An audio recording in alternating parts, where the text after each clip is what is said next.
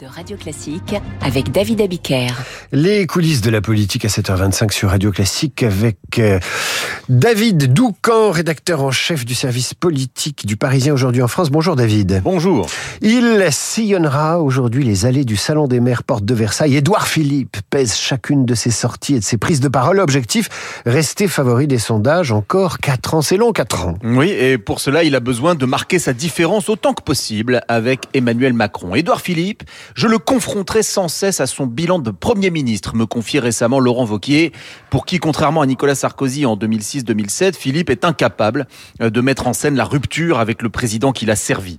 Le maire du Havre en a conscience, a conscience de cet écueil qu'il s'emploie à effacer. Il passera par exemple plusieurs heures au Salon des maires aujourd'hui, avec en prime une séance de dédicace de son livre, Effet de contraste garanti, avec Emmanuel Macron qui, fatigué de se faire siffler porte de Versailles, a pris l'habitude d'éviter l'événement en invitant des maires à l'Élysée. Pour Philippe, les images de déambulation euh, de stand en stand à la Chirac. Pour Macron, les tensions entre les élus locaux et l'État. Mais ce n'est pas tout.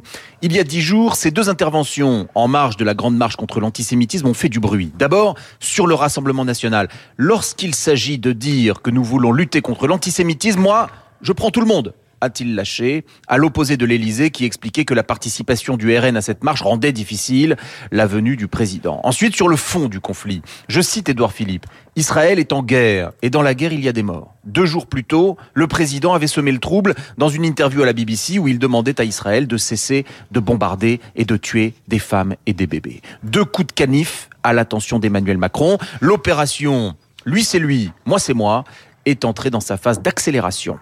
Est-ce que cela suffira pour rester favori jusqu'au bout, jusqu'en 2027 Eh bien, disons que c'est une condition nécessaire, mais pas suffisante. Les élus qui soutiennent Philippe l'ont trouvé trop en retrait ces dernières semaines. L'ancien Premier ministre dit souvent en privé qu'il se refuse à tomber dans le commentaire de l'actualité du matin. Mais le risque, c'est de tomber dans l'oubli. Ses soutiens ont donc été rassurés de ses dernières sorties médiatiques, comme de sa capacité de réaction rapide sur l'affaire Guerriot. Ce sénateur Horizon accusé d'avoir drogué une collègue députée contre son gré.